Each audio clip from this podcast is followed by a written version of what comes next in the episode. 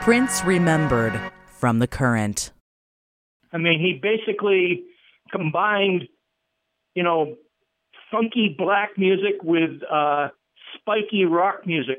Uh, and, you know, he used, uh, it was, uh, wasn't Motown, it was a sharper version of Motown. Uh, it wasn't as slick as Motown. It was a little bit uh, uh, spikier than Motown, and yet um, it had this amazing backbeat. And then, of course, on top of everything else, you had a guy who played guitar just phenomenally well. I mean, you know, not Jimi Hendrix well, but close.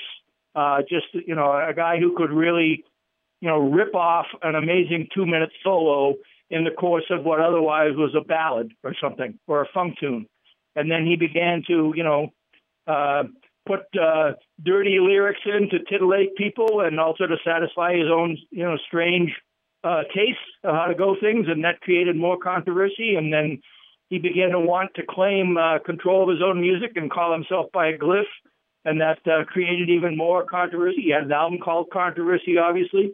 Um, he was a provocateur, and uh, uh, uh, I think an amazing genius. I mean, I, I know it's you know that word gets worn out, but uh, he was uh, somebody who, if you heard him, um, it would be very hard for me not to recommend the music of Prince, the actual music of it, the lyrics aside, to just about anybody I know, regardless of their taste, uh, just because it had an indefinable quality that was attractive to a huge swath of people.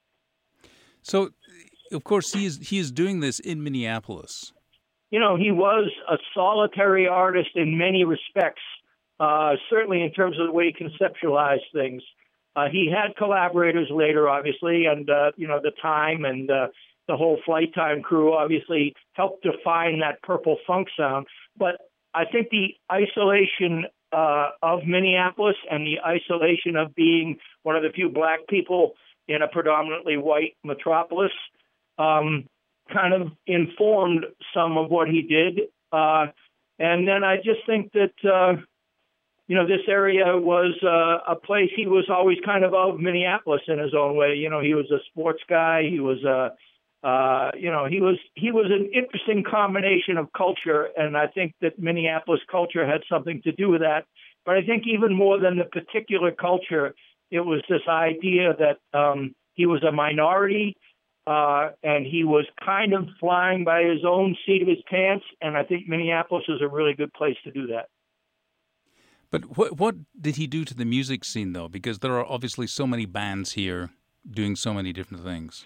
Yeah, I mean, there's always there's many Minneapolis sounds. I mean, there was the flannel shirt sound of you know the replacement Husker Du Soul Asylum that was happening right around the same time, and before that, obviously the Trashmen and all that other stuff. But if you go to France or you go to Seattle or you go to uh, Mississippi and you say, you know, what is the Minneapolis sound? It will be the sound that was minted by Prince and by you know Jimmy Jam and Terry Lewis at Flyte Tyme and by a variety of those bands, uh, the offshoots of those bands um, Alan Leeds and all the other, you know, uh, Prince uh, oriented groups. It was a it was a funked up Motown. It wasn't a soul Motown more than a funky Motown, and um, there was just a kick to it. There was a spritz to it, and um, I think it was incredibly influential, um, both in defining the most dominant subgenre of music here, but also obviously around the world.